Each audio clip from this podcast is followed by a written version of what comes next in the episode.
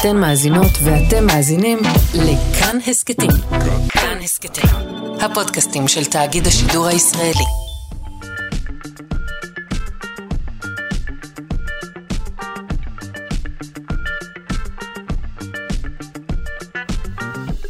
שלושה שיודעים. יש, כל הכבוד, חזרתם אלינו לשעתנו השנייה. שלושה שיודעים, כאן בכאן תרבות 104.9 או 105.3 FM. בשעה הזו נשוחח על איך זה ייתכן שיש תאומים משני אבות שונים. רמז, זה בהחלט ייתכן. אה, נשוחח גם עם האישה הראשונה שמכהנת כדיקנית בפקולטה לרפואה של אוניברסיטת תל אביב. אה, תהיה פה גם מתמטיקה וגם אה, שירה ועוד ועוד. העורך שלנו הוא רז חסון, המפיקה היא תמר בנימין, אל הביצוע הטכני אלון מקלר, אני שרון קנטור, בואו נתחיל.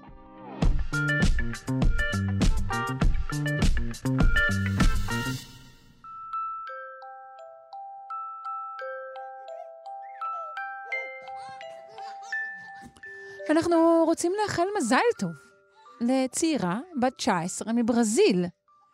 אמ, היא הולידה שני תינוקות, ולשני התינוקות האלו יש שני אבות ביולוגיים שונים. תאומים, עם שני אבות ביולוגיים שונים. זה סיכוי של אחד למיליון. איך דבר כזה קורה? נבדוק עם הדוקטור עידו שולט, מנהל היחידה לרפואת האם והעובר במרכז הרפואי רמב"ם. שלום. שלום, בוקר טוב. בוקר טוב. מאוד, מאוד שמח להיות איתך ולדבר על הנושא המרתק הזה הבוקר.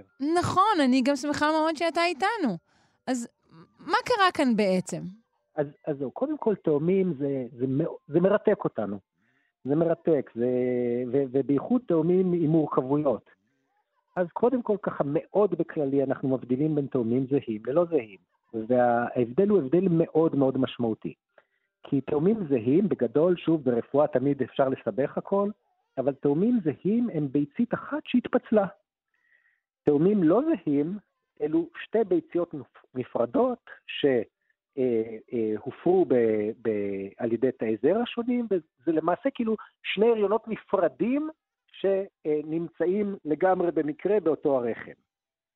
אוקיי. Okay. כן, ככה אתה אומר לגמרי במקרה באותו הרחם, זה, זה תיאור נכון של הסיטואציה? זה, זה, זה, זה, זה, זה בדיוק בנושא השיחה שלנו. תראי, זה מרתק. למשל, המודל מחקר, uh, המודל מחקר של מנגנוני היווצרות תאומים, זה החיה היא ארמדילו. בארמדילו יש רביעיות. זה ביצית אחת שמתפצלת לתאומים, והתאומים מתפצלים בהמשך לרבייה, ואנחנו מנסים להבין את המנגנון בארמדילו, כדי להבין איך הביצית מתפצלת באדם וזה מרתק, ובייחוד כאשר מדובר בשתי אבות שונים. יש לזה כמה וכמה אפשרויות. כלומר, נחשוב שבבעלי חיים יש לנו גודל השגר, כמה ולדות פר המלטה. באדם, בהיריון תקין, יש עובר יחיד. אבל מה קורה אם האישה ביצה ביוץ כפול באותו החודש? בדרך כלל יש ביוץ של ביצית אחת, אבל אם יש ביוץ של שתי ביציות, שתיהן יכולות לעבור הפריה. עכשיו, בדרך כלל זה מגבר אחד, ואז אה, יוצאים שני ילדים שהם יכולים להיות דומים בדרך כלל לאב הביולוגי שלהם, כן או לא, זה כבר נושא אחר. אני גדלתי בקיבוץ ותמיד היו מסתכלים על הילד למי הוא דומה. אה, אבל יכול להיות מצב של ביוץ כפול, ואם האישה קיימה יחסי מין עם שני גברים שונים, אז ביצית אחת תופרה וביצית שנייה תופרה על ידי הזרע של הגבר האחר, ולפעמים התוצאה מבחינת הילדים, כאשר למשל יש להם צבע או גוון עור שונה, אז זה מאוד ניכר לעין. כן, שזה מה שקרה כאן, אם הבנתי נכון, וזה מה שגרם לה בכלל לברר את הסוגיה. אה, אבל זאת אומרת, אם אני, אם אני מבינה נכון, אתה אומר לי ככה, בעצם תאומים שאינם זהים, הם תמיד כמו בסיטואציה שלפנינו, עם שתי ביציות שונות שמופנות, שמופרות באופן שהוא נפרד. על פי רוב זה על ידי זרע של אותו הגבר. ופה לא, אבל בעצם מבחינה אה, ביולוגית אין כאן שום הבדל. מבחינה ביולוגית אין כאן אישו. האישו הביולוגי, מה שמרתק הוא שבבעלי חיים יש תיאור של אה, חיה שהיא בהיריון, ותוך כדי שהיא בהיריון היא מבייצת ונקלט הריון נוסף.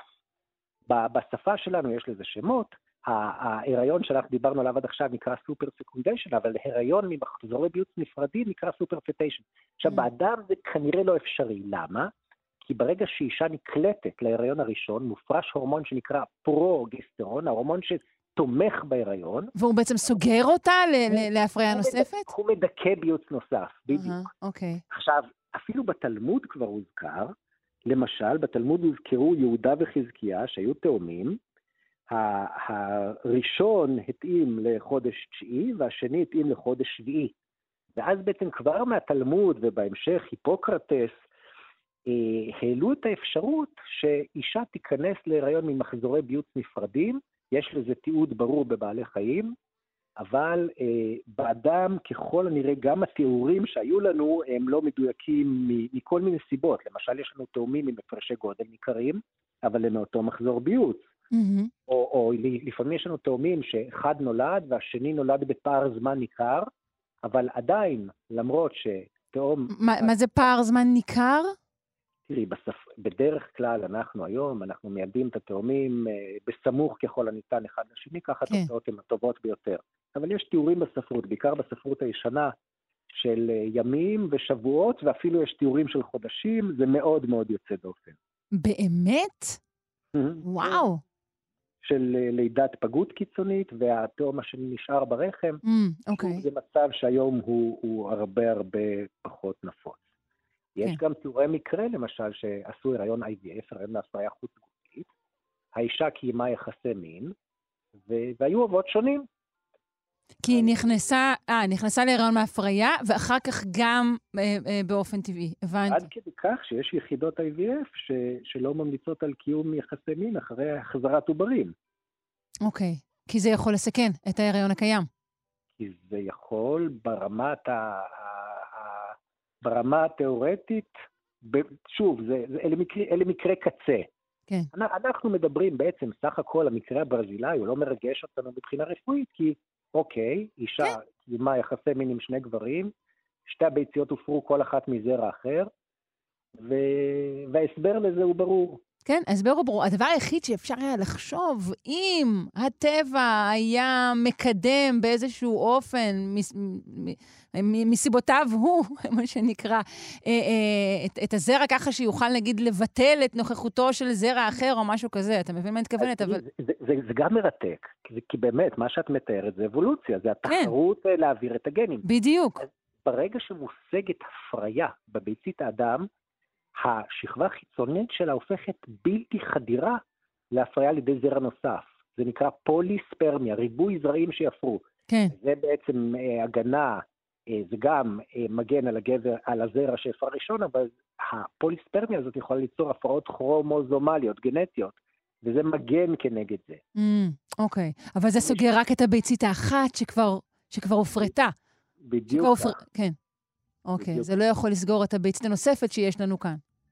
נכון, בעבר תאומים שהיו שונים, או תאומים ממומים, הביאו לזה שהאשימו את הנשים אה, בכך שהן מופקרות. אה, היום אנחנו מאוד מאוד נזהרים מהדברים האלו. אה, כן, בצדק, בצדק. אה, מה בעצם, שני הילדים האלו, אז איך היינו מגדירים אותם? הם בכלל תאומים? כן. כן, כי כי התאומות מוגדרת על פי מחזור הביוץ. אלה מקרים תאומים הטרו-פטרנליים בשפה שלנו, כלומר, מאבות שונים. אגב, התיאור הראשון של זה הולך אחורה כבר ל-1714. מה שדיברתי בתלמוד על התאומים, כן. על, על אה, יהודה וחזקיה, ככל הנראה הם היו מאותו אב, אבל אה, תאומים מאבות שונים, ש... דוגמה שאחד בעל גוון אור כהה ושני בעל גוון אור בעיר, זה כבר תואר לראשונה ב-1714, מקרים כאלו אנחנו שומעים עליהם כל הזמן. כן, זהו, למעשה אנחנו צריכים להגיד, וואו, איך זה לא דבר שמגלים אותו הרבה יותר. אה, אז על זה גם כן יש עבודות מרתקות, ואלה עבודות ריצוף DNA. אנחנו כמובן, אנחנו מעוניינים בשלום בית ולא רוצים להכניס בלגן במשפחות, כן. אבל על סמך ריצוף DNA מגלים שהתופעה הזאת של הטרו-פטרנית, כלומר של אבות שונים בהיריון תאומים, כנראה יותר נפוצה ממה שאנחנו חושבים, אוקיי? יש אפילו עבודה שהראתה ב-2.4% מהתאומים, אבות שונים, וזה כי יש לנו כלי, כלי מאוד חזק של ריצוף DNA. אנחנו בטח ובטח שלא ניזום אותו, ובמדינת ישראל בדיקת אבהות זה באישור בית משפט בלבד. בעולם יש הפקרות מוחלטת בנושא הזה, כל אחד יכול לשלוח בדיקת אבהות באינטרנט. אה, מעניין. רגע, בוא תסביר לי בעצם את הסיבות לזה שבישראל זה אחרת. במדינת ישראל, על פי חוק, אם אתה רוצה לעשות בדיקת אבהות, זה מחייב צו בית משפט. לא רוצים פשוט ש... שכל מי שמאשים אה, שמישהי גנבה לו זרע וכולי יוכל אה, לשלוח בדיקת דם דרך האינטרנט, לקבל תשובה, אבל האמת היא שהיום אפשר לעקוף הכל ואפשר לפעול בניגוד לחוק ולעשות את הבדיקות אבהות האלה. פשוט החוק בישראל מחייב צו בית משפט לצורך בדיקת אבהות פורמלית, ובית המשפט בוודאי שלא יתחשב באיזה אה, בדיקה אינטרנטית. אוקיי, זה לצורך מניעת מהומות משפטיות למיניהן. כן, זה לא משהו ביולוגי, רפואי, זה כן, כן. סוגיה משפטית גרידא. אני מבינה. טוב, אה, מעניין מאוד. אני מודה לך בשלב זה. דוקטור עידו שולט, מנהל היחידה לרפואת האם והעובר, מרכז הרפואי רמב"ם, שמחתי מאוד לדבר איתך, ונתראה שוב בהמשך, אני מקווה. ביי ביי. בשמחה.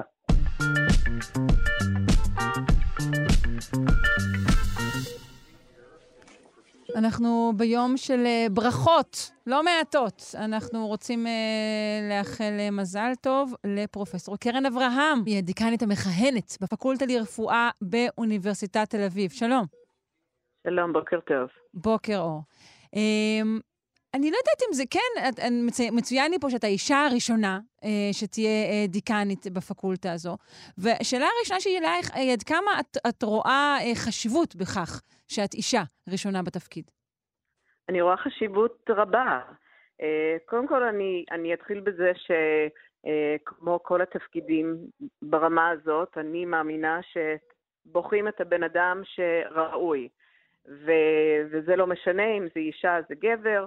אני חושבת שאנחנו כבר הגענו לעידן הזה, אני רוצה לקוות לעידן הזה ש, ש, שלא בוחרים על ידי אה, אה, מגדר. Uh, having said that, uh, אני חושבת שזה כן מאוד משמעותי, מפני שאני חושבת שזה מסמן כן עידן חדש שזה אפשרי.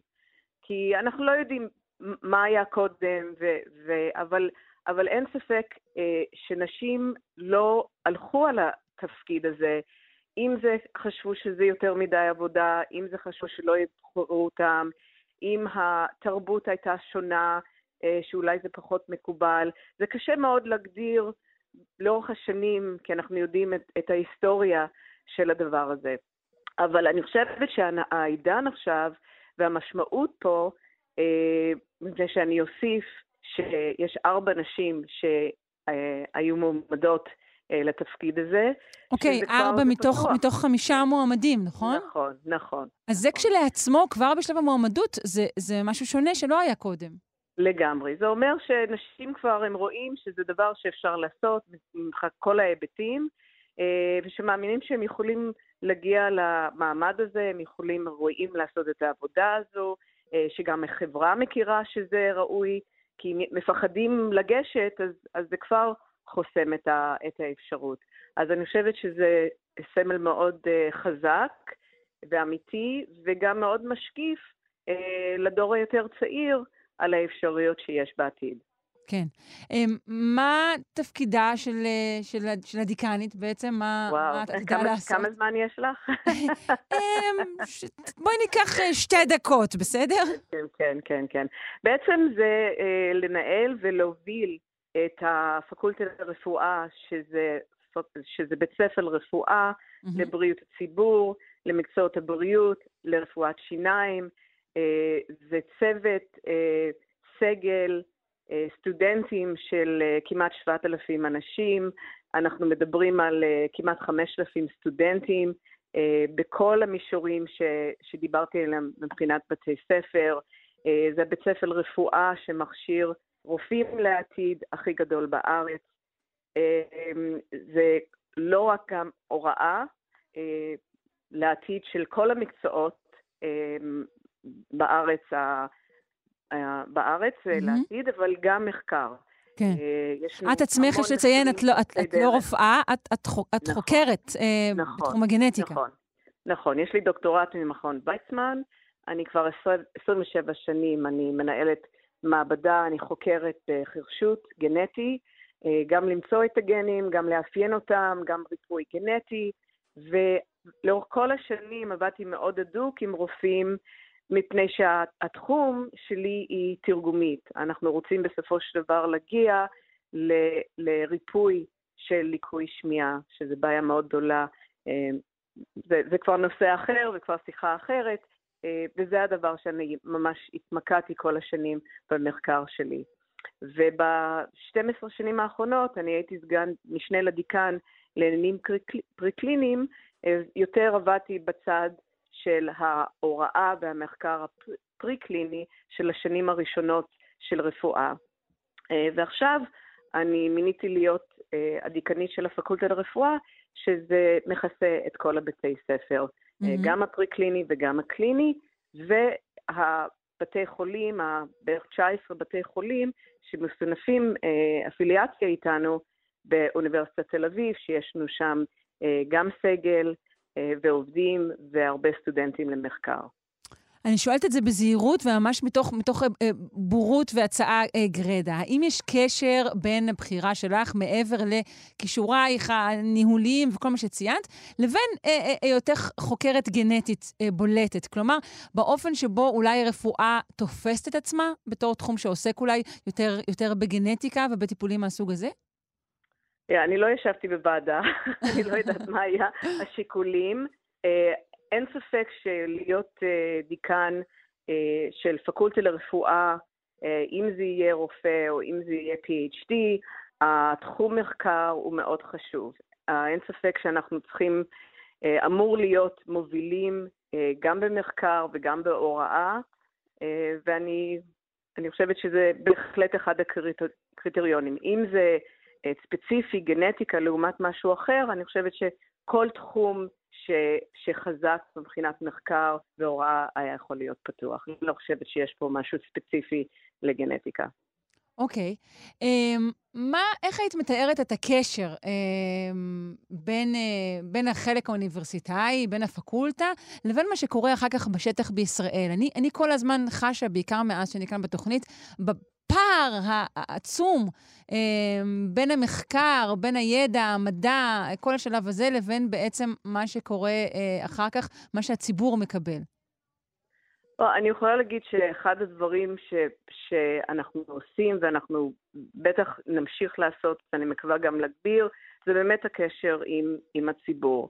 אה, קודם כל, גם מבחינת ללמד ולחשוף את המחקרים שלנו, אה, אם מסתכלים באתרים שלנו, באינטרנט, אה, כל האינפורמציה שאנחנו, כל המחקר שלנו זה לא רק הולך לכתבי עת אה, מדעיים, אבל גם ברמה של, ש, שהציבור יכול להבין מה שאנחנו עושים, גם יש הרבה יחסי ציבור, אני חושבת, אין שבוע שאין הרבה מאמרים ותוכניות שבאמת מראים את ה... לא רק מהפקולטה לרפואה, אבל כל אוניברסיטת תל אביב, כדי באמת שהקהל יבין מה, מה אנחנו עושים. הרי בסופו של דבר אנחנו משתמשים, אה, יש לנו את הזכות להשתמש ב, בכספים שמגיעים גם מהמיסים שלנו, גם שלי וגם משלך, אה, וזה מחייב אותנו לש, לשתף כמה שאפשר אה, עם הציבור. אנחנו גם מבחינת הוראה, יש לנו גם סטודנטים אה, בתיכון, יש לנו גם סטודנטים כמובן מתואר ראשון וגם ברפואה, מקצועות הבריאות, בריאות הציבור, שיניים, אז גם אנחנו מחלקים את הידע שלנו, המחקר שלנו, התגליות שלנו, גם עם הסטודנטים, שהם גם חלק מה, מה, מהציבור בסופו של דבר. ומאוד mm-hmm. מקווים שיהיה להם עתיד, שהם יכולים להשתתף בכל הדברים שציינתי, אה, מאוד חזק בציבור הישראלי. אה, כן, נכון, וגם אה, שיגיעו סטודנטים מתל אביב מצטיינים, שיגיעו גם לפריפריה ויחזקו גם את הרפואה שם. אנחנו חוזרים ושומעים על, על קשיים שיש לפריפריה בישראל בתחום הזה. אה, שאלה אחרונה שרציתי לשאול אותך, אנחנו מדברים כאן הרבה מאוד על אה, כניסה של אה, בינה מלאכותית ושל ביג דאטה בכלל לתחום הרפואה, ורפואה שהיא מבוססת נתונים לעומת אולי הרפואה כפי שהכרנו אותה. מה עמדתך או הרגשתך כלפי זה? אז קודם כל, זה, זה רכבת שרצה, אבל בברכה. אין ספק שאנחנו נוכל להגיע להישגים גם ברפואה, גם בלטפל בחולים אה, וגם גם, גם בבריאים וגם בחולים אה, וגם למחקר. זה ייתן לנו אפשרות אה, לתקוף נושאים שאנחנו היום לא יכולים אולי לעשות. אז, אז זה נמצא בשטח, זה רק הולך לגדול, ואין ספק שאנחנו בפקולטה לרפואה ועובדים גם מאוד הדוק עם הפקולטות האחרות באוניברסיטת תל אביב. זהו, יש יותר אינטראקציה עם, עם, עם, עם אה, פקולטות אחרות שעוסקות במתמטיקה, במחשב, במידול? לגמרי, לגמרי. אנחנו ממש עובדים בשיתוף פעולה מלא. אה, אני גם אגיד שמבחינת העתיד אנחנו גם צריכים להסתכל לא רק על בינה מלאכותית, אבל גם על, על, אה, על, על האקלים, על well-being, על החלק הנפשי של, של הבן אדם. על, על הזקנה, כל הדברים האלה שאנחנו רואים שיותר ויותר משפיעים לא רק על, על הבריאות היום, אבל אין ספק שבעתיד אה, יתפוס מקום אה, מאוד מאוד מרכזי. אז אנחנו נכנסים, אה, כבר ישנו הרבה מחקרים והוראה, אה, וגם אנחנו נמשיך אה, בעשייה מאוד גדולה בנושאים האלה. זאת uh, בהחלט uh, תקופה uh, מסעירה להיות בה חוקר ואיש רפואה. כן. תודה רבה לך, ובהצלחה רבה. פרופ' קרן אברהם היא הדיקנית המכהנת בפקולטה לרפואה באוניברסיטת תל אביב. להתראות. תודה, להתראות.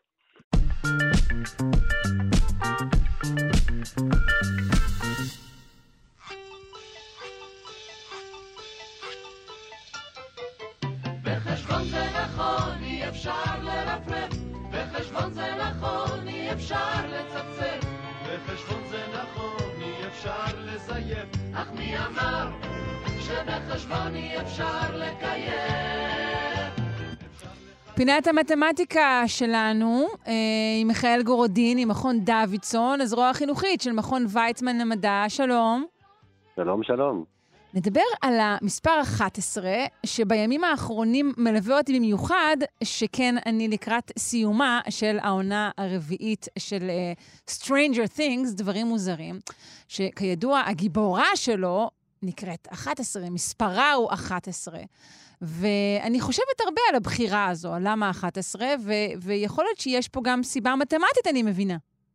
אז כן, אולי נספק אה, חלק מההסבר, או הסבר שאפשר לבחור להאמין בו, כי אה, המספר 11 יש לו תמונות אה, מאוד מאוד מפתיעות. זה קורה לפעמים במתמטיקה, שפתאום מתגלים קשרים בין כל מיני חלקים במתמטיקה, שבמבט ראשון לא אמור להיות ביניהם שום קשר בכלל. אז הסיפור במספר 11 הוא מה קורה כשמסתכלים על חזקות שלו. זאת אומרת, מתחילים להכפיל את 11 כפול עצמו. אה, אז 11 כפול 11, 11 זה 21, ו-11 כפול 11 כפול 11 שלוש פעמים זה 1,361, ואפשר להמשיך במה שקורה כש... מסדרים את כל המספרים האלה במשולש, 11 ואז 121, אז 1331. אני אפילו יכול לדעת רק מהמשולש הזה כמה זה יהיה 11 כפול 11 כפול 11 כפול 11 ארבע פעמים, כי במשולש הזה מתקבלת חוקיות מאוד מאוד אה, אה, מוזרה, כל מספר הוא הסכום של השניים שמעליו. אה, מה? וואו! רגע, אנחנו, אוקיי, אנחנו, אז אנחנו בונים לנו מין, מין משולש כזה עם תאים, כן, ואתה אומר לי... כן, נגיד המספר 11 כפול 11 זה 121. אוקיי, כן. למה 2? כי מעליו יש שני אחדים. יש שני אחדים, נכון, כי אמרנו שזה 11 כפול 11, אוקיי, נכון. ואז ירדתי למטה, ויש לי 1,331. אוקיי. האלף זה 1. נכון. ואחר כך מעל ה-300 הזה יש 1 ו-2.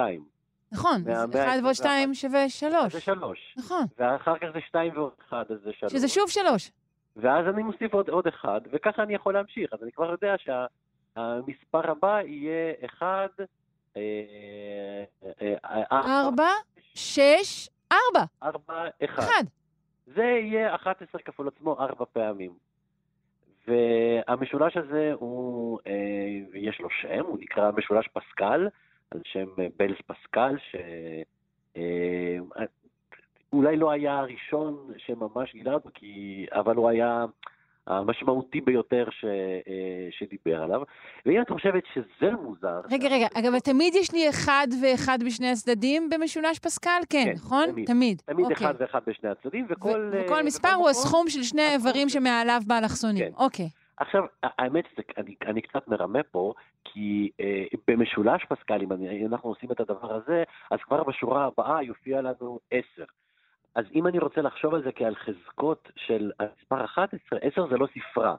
אז אני צריך לעשות קצת עבודה של להעביר את ה-10 להיות, אה, להיות עשרת, אבל עדיין זה מוזר, זה מעניין שדווקא החזקות של המספר 11 מסתדרות כל כך יפה אה, במשולש. אבל מאוד לא, יפה. אני יכולה לא לבהות נגמר במשולש. הזה שעות. אוקיי. מסתבר שהמשולש הזה צץ לו בכל מיני מקומות נורא נורא נורא מוזרים. למשל, אם יש לנו אה, קבוצה, יש לנו חוג של אה, ארבעה תלמידים, ואני רוצה אה, למנות שניים מהם להיות אה, ועדת קישוט.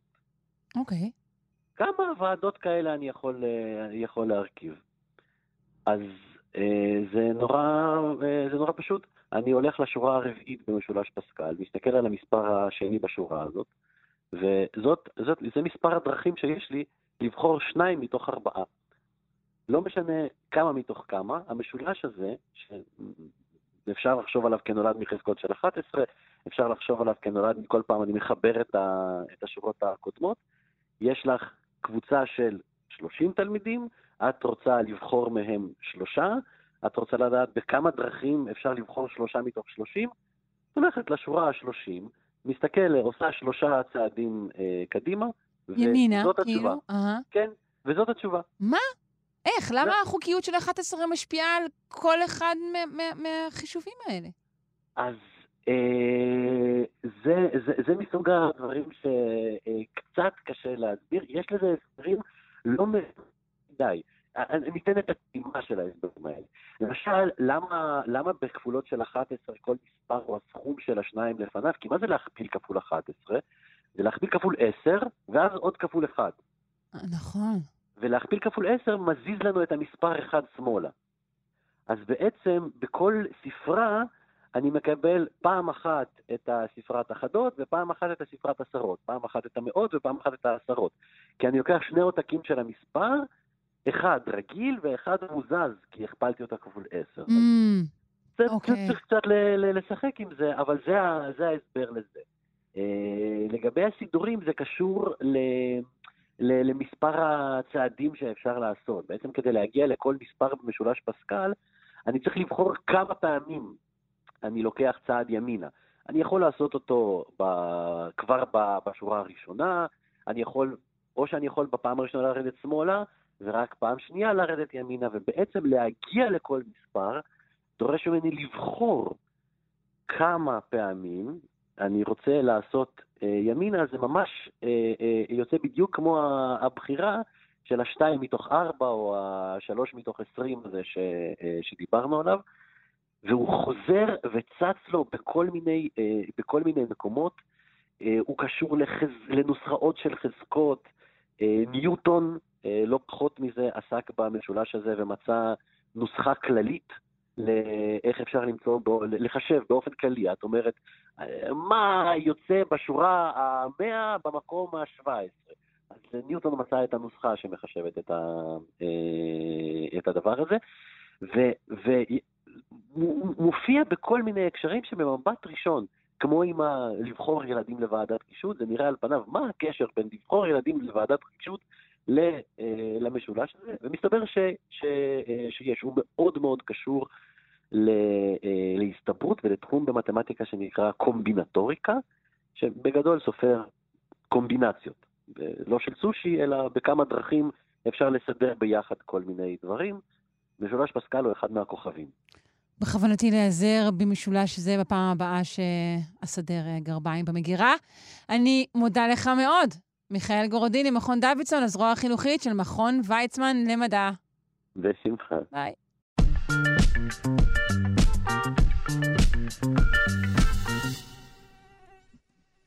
אם באמת זה יקרה, אני אציע את האנשים היקרים האלה לפרס ישראל. במעבדה קטנה באוניברסיטה העברית מגדלים אנשי חברת סטארט-אפ ירושלמית יתושים מהונדסים, שאמורים לשים קץ, או לפחות לצמצם אה, את אחד המטרדים הגדולים אה, שלנו, ולא רק שלנו, אותה חיה מסוכנת ואיומה, היתוש. אה, נשוחח עם הדוקטור אלי אורדן, ביולוג, מייסד שותף וסמנכ"ל אסטרטגיה בדיפטרה. שלום. שלום. קודם כל, מעבר לזה שהם מטרידים, מגרדים וכל זה, בואו נזכיר אה, מה עוד גרוע ביתושים. יתושים מעבירים אה, סט אה, די גדול של מחלות שגורמות לכמעט אה, מיליון מקרי מוות בשנה. וואו, זה הורג הרבה יותר מאשר דברים אחרים. כן, החיה הקטלנית ביותר על פני כדור הארץ. אשכרה, וואו, טוב, אז זה ממש חייבים לפעול. אמ, וכל השיטות המוצעות, אה, בוא נודה, אה, לא מאוד מאוד עוזרות, ולכם יש אה, שיטה שבעצם עושה שימוש ביתוש עצמו. אכן, אז בעצם השיטה הבסיסית היא ישנה, והיא משהו שנקרא sterile insect technique, זאת אומרת לוקחים זכרים עקרים של, של מזיק, ומשחררים כמות מאוד גדולה שלהם בשטח. נקבה פוגשת אה, בהסתברות גבוהה זכר יקר, ומטילה ביצים שלא אה, לא מופרות, ואז הדור הבא אה, מתרסק.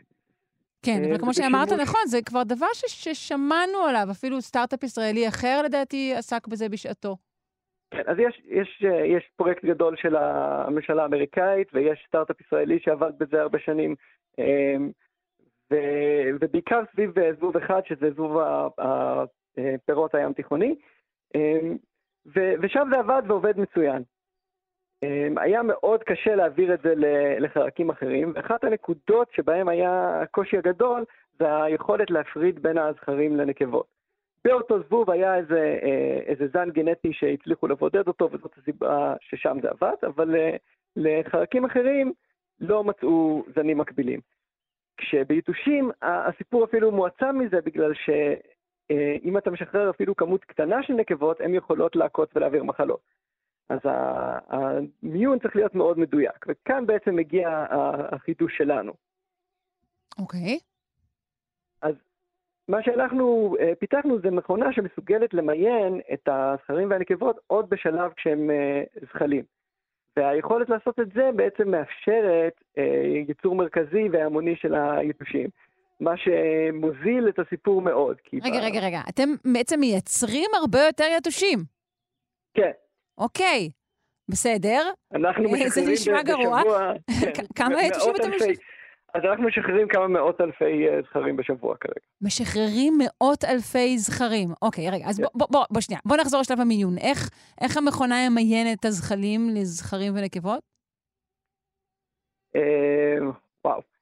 אה, בגדול זה סיפור uh, מבוסס על uh, מערכת אופטית מיוחדת שפיתח השותף שלי אריאל, שמסוגלת uh, להפריד בין הזכרים לנקבות ב, ב, עוד, עוד לפני שיש uh, סממנים חיצוניים, ו, ומערכת AI שאומרת למכונה, זה הולך להיות זכר, זה הולך להיות נקבה, ואז מערכת שסתומים שמעבירה אותם. על סמך, על סמך מה? איזה נתונים יש שם? מה היא, מה היא רואה? מה היא לומדת? איך היא מזהה? זה קשה? זה קשה לדעת? אה, זה, זה לא פשוט. אה, אני, אני לא, לא יודע כמה מזה אני יכול... אה, הבנתי, בסדר, אוקיי, אולי זה, אולי זה סוד מקצועי. ובעצם, אז למה בשלב הזה, נגיד, לא פשוט לחסל את כל היתושות ולסגור עניין? אז עוד פעם, צריך להפריד בין היתושות, בין היתושות אצלנו ליתושות בחוץ, בטבע. אם היה לנו איך להשמיד את כל היתושות בטבע, לא היה לנו את הזאת עכשיו, נכון? כי היה פתרון נכון, פשוט. נכון, כי זהו. כן. Mm-hmm. אנחנו, את היתושות שאצלנו, אנחנו באמת משמידים את רובם. כמות okay. אוקיי. קטנה אנחנו שומרים כדי לגדל את הדור הבא, ואת רובם אנחנו משמידים. Mm, אנחנו אוקיי. משחררים החוצה רק את הזכרים, ואת זה אנחנו עושים אחרי שהכרנו אותם. אוקיי, אז אתם, משחררים אה, אה, מיליוני יתושים זכרים מעוקרים. כן. ואז מה קורה? אז זכר הקר... עכשיו נק... נקבה שמגיחה בשטח. מאיזה שלולית, כן? היא מחפשת אה, זכר להזדווג איתו, אנחנו משחררים מספיק זכרים עקרים שהסיכוי שהיא תפגוש זכר שלנו גבוה בהרבה מהסיכוי שהיא תפגוש אה, זכר אה, טבעי. אתם מציפים את השוק בסחורה פגומה. בדיוק. אוקיי. ואז אה, נקבה כזאת פוגשת זכר מעוקר, אה, מזדווגת איתו ומטילה ביצים שהן לא מופרות. הביצים האלה לא בוקע את הדור הבא והאוכלוסייה יורד- יורדת. טוב, זה נשמע פתרון קסם. מה, נגיד, עלולות להיות ההשלכות אולי הפחות טובות שלו, אם בכלל? אז איזה אה, תרחיש, בוא נגיד איזה תרחישים אנחנו צריכים לבדוק כשאנחנו אה, אה, עושים אה, פתרון כזה, מהסוג הזה. אז קודם כל, בכלל השיטה הזאת של הסטלה אינסק טכניק היא עובדת טוב על, על, על חרקים שיש להם כמה תנאים. אז הראשון צריך שהחרק יתרבה מקומית. כי אם נגיד הרבה מגיע מרחוק, כן, לא יעזור אם נטפל בו כאן. אז אנחנו צריכים שזה חרק שמתרבה במקום שבו הוא יוצר את הנזק, ואנחנו צריכים שהזכרים באמת לא ייצרו נזק. זה נכון להרבה מזיקים חקלאיים, כי בדרך כלל זה הזחלים שעושים את הנזק, וזה נכון ליתושים, כי רק הנקבות פוקצות ומעבירות מחלות. אה, אבל אלה דרישות אה, בסיס. אז אם יש לנו חרק שזה לא נכון לגביו, אין, אין בכלל מה לעשות. אה, ואנחנו כן מפיצים כמות גדולה של זכרים, אז הזכרים האלה מסתובבים. אז אם הם איכשהו מפריעים, זה, זה סיכון. אם השאלה היא על, ה, על הסיכון האקולוגי, זאת אומרת, אם אנחנו איכשהו מזיקים למערכת, אם אנחנו אה, מטפלים ביתושים, אז, אז קודם כל היתושים שאנחנו מטפלים בהם כרגע, זה היתוש הטיגריס האסייתי, שאני משער שכולם פה בארץ כבר מכירים היטב. כן, הוא מין כן. פולש, הוא כאן רק אה, כמה עשרות שנים, ובעצם אם, אם נצליח להיפטר ממנו, רק נחזיר את, ה, את המאזן כן, למקומו. שום דבר טוב לא יצא אה, ממנו חוץ מאשר השם האקזוטי שלו. כן. כן, בדיוק. שכחתי מה עוד רציתי להגיד. אה, עכשיו, דבר שני זה גם מה, מה האפשרויות השניות, איך עוד אפשר לטפל בדבר כזה, זה בעזרת אה, ריסוסים. עכשיו, ריסוסים הם, להבדיל מהשיטה הזאת, פוגעים בסדרה שלמה של חרקים, כן? אנחנו מטפלים רק בדיוק במין שאנחנו משחררים לו את הזכרים. אה, אתה מרסס, אתה פוגע בפרפרים, אתה פוגע בדבורים, אתה פוגע ב... אז אין ספק שהשיטה הזאת היא, היא, היא האופציה הטובה יותר. כן. אני תוהה, נגיד, מה עם היתושים, אחרי איזה דור או שניים שהם ככה מצטמצמים, האם יכול להיות שהם ישימו לב שמשהו לא טוב קורה פה ואולי ינדדו למקום אחר, שבו אין את מיליוני היתושים העקרים ששחררתם להם? אז בוודאי, השיטה, השיטה היא מקומית. אנחנו מטפלים ב- מהמם. במקום מסוים, ואיפה כן. שיש את הזכרים שלנו זה איפה שמטופל. נקודות כן. שבהם הם מתרבים שמחוץ לטווח של איפה שאנחנו משחררים זכרים, שם לא תהיה השפעה על השחרור. מהמם, אוקיי. אמ, עכשיו, האם באמת אפשר... לא, ואולי אפילו תהיה השפעה שלילית, זה מה שאני אומרת. נגיד באזור שנמצא מחוץ לאיפה שאתה פועל את פעולתך המבורכת, אולי לשמה ברבות הזמן ינדדו יותר יתושות, כדי לחפש זכרים איכותיים יותר. אמ, לא, לא יד... זאת אומרת, שוב, השיטה על חלקים אחרים בשימוש כבר הרבה זמן, ולא ידוע על איזה אה, אה, פיתוח של עמידות מאיזושהי צורה, או שהנקבות אה, לומדות לזהות זכרים מעוקרים או משהו מהסוג הזה. מהמם, אוקיי. אה, השיטה ממשיכה לעבוד יפה משנות ה-70 ברצף על אותם חרקים.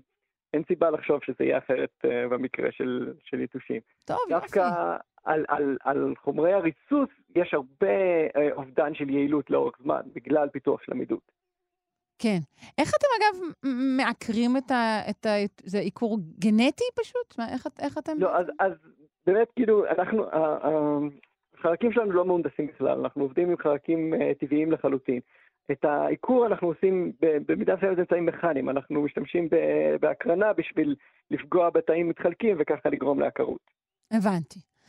טוב, אה, נשמע שהכל בסדר, אני חושבת שעברתי על הכל, אה, ונותר רק לקוות שיהיו פחות יתושים, ושתצליחו. אה, דוקטור אלי יורדן, ביולוג, מייסד שותף וסמנכ"ל אסטרטגיה בדיפטרה. תודה רבה, להתראות. תודה לכם, ביי.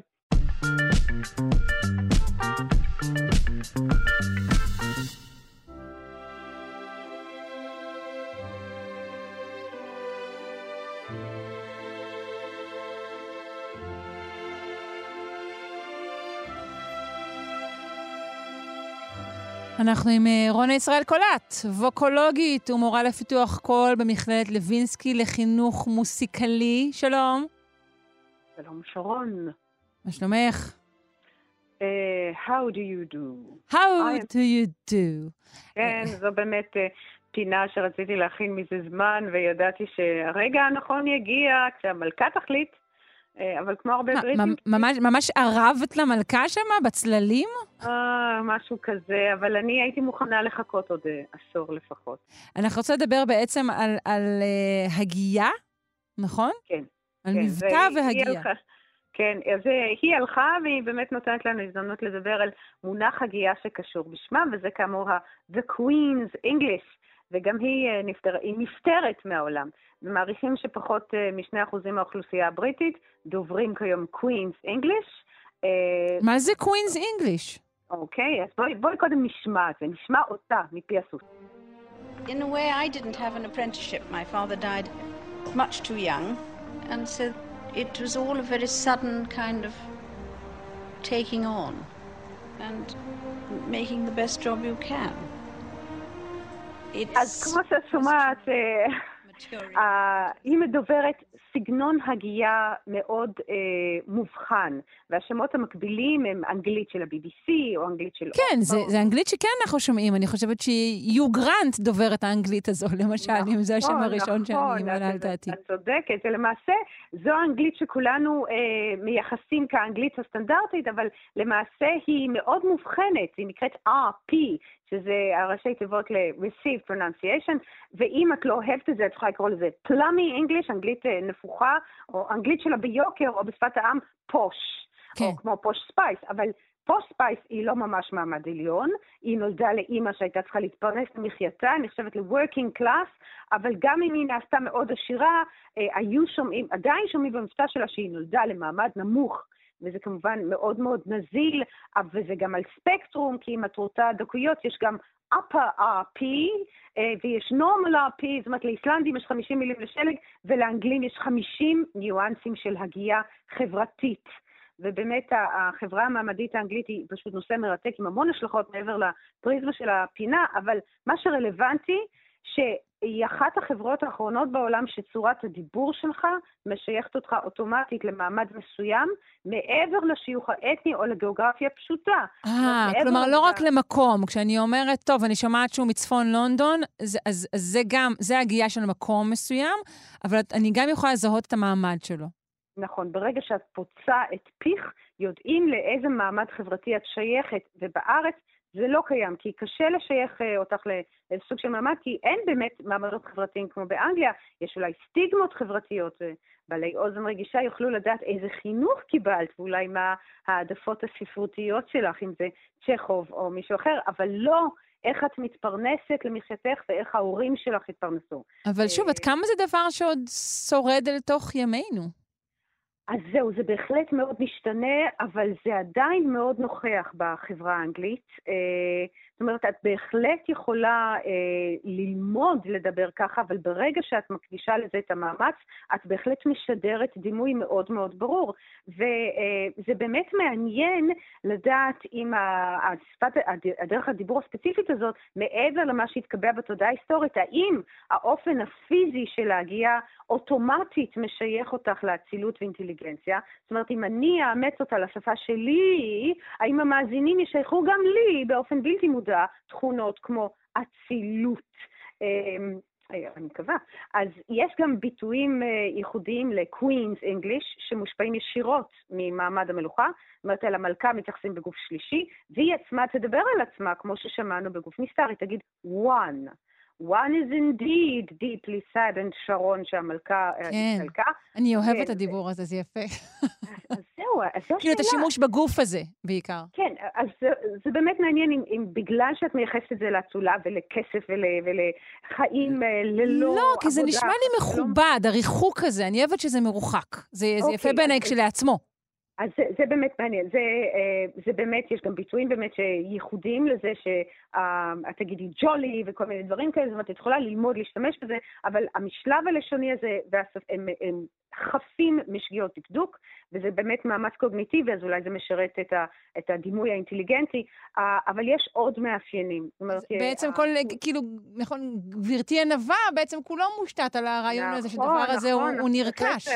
ניגע בזה, אבל באמת הקווינס אינגליש, כמו שאנחנו מתייחסים אליו, הוא התקבע כמושג אה, פרקטיקה גם, אה, ב, שבמידה רבה זה התקבע באנגליה הוויקטוריאנית עם החינוך של ה-upper class, ה-public schools, כמו איתון והארו, החינוך של המעמד העליון העלה על נס את מה שאת אומרת, את הריחוק, את האידאל החברתי והחינוכי של איפוק.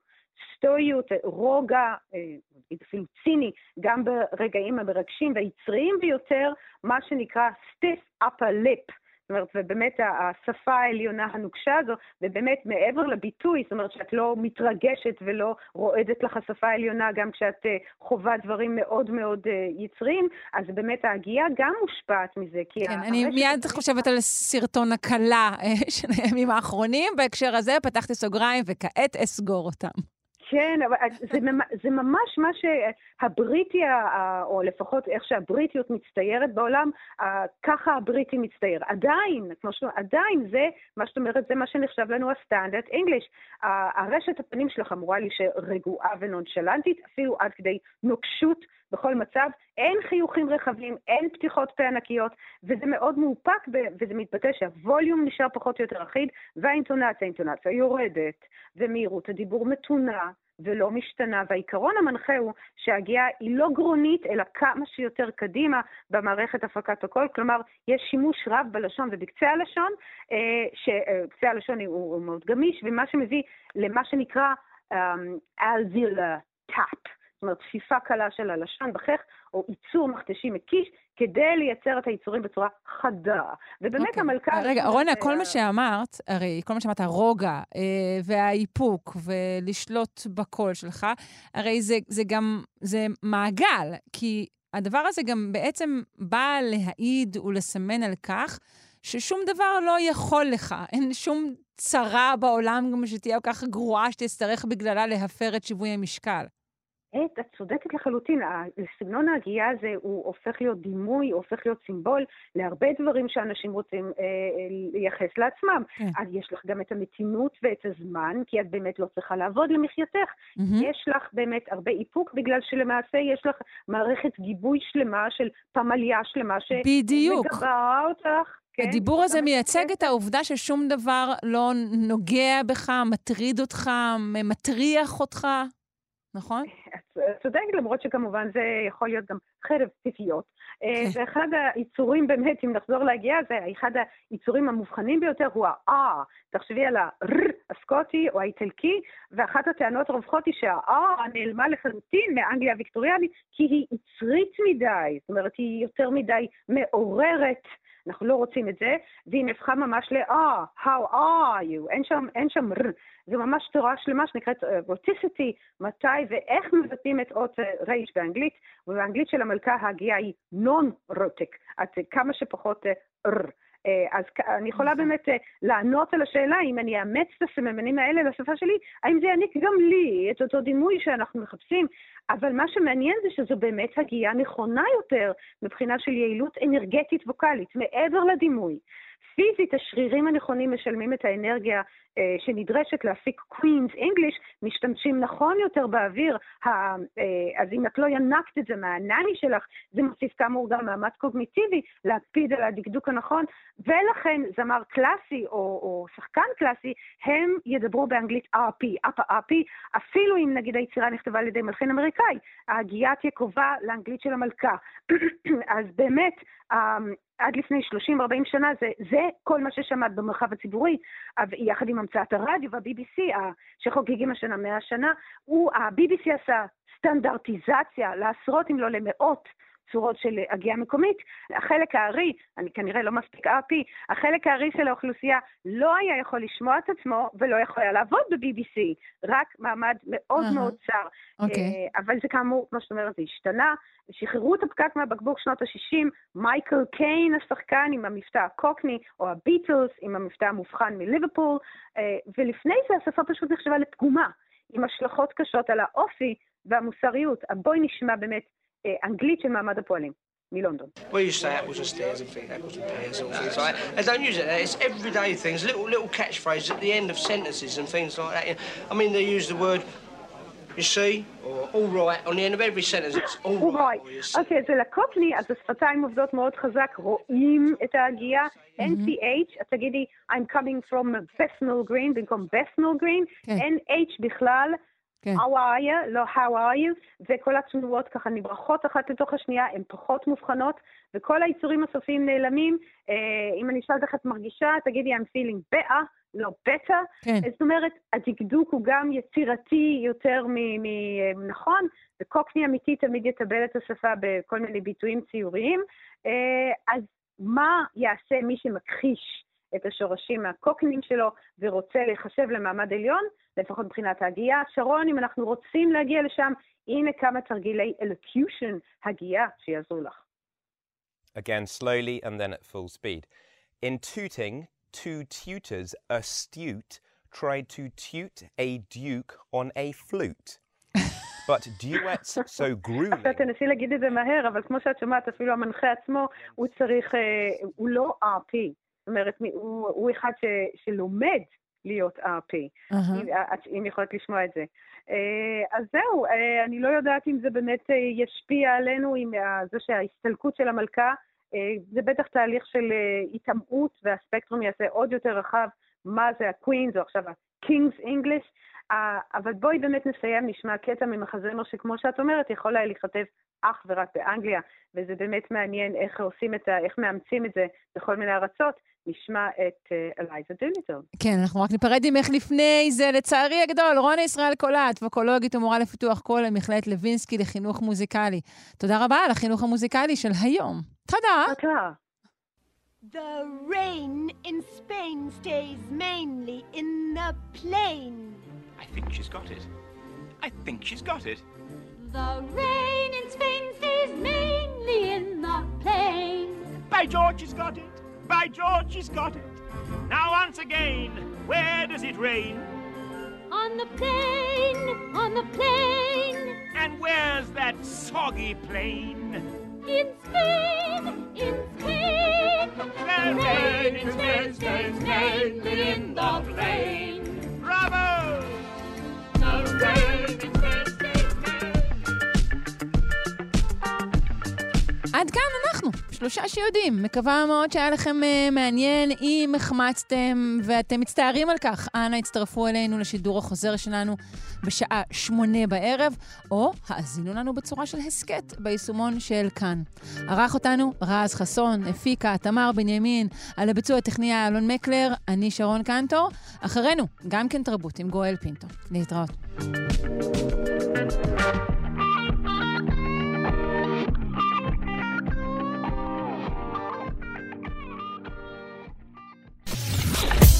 אתן מאזינות ואתם מאזינים לכאן הסכתים. כאן הסכתים, הפודקאסטים של תאגיד השידור הישראלי.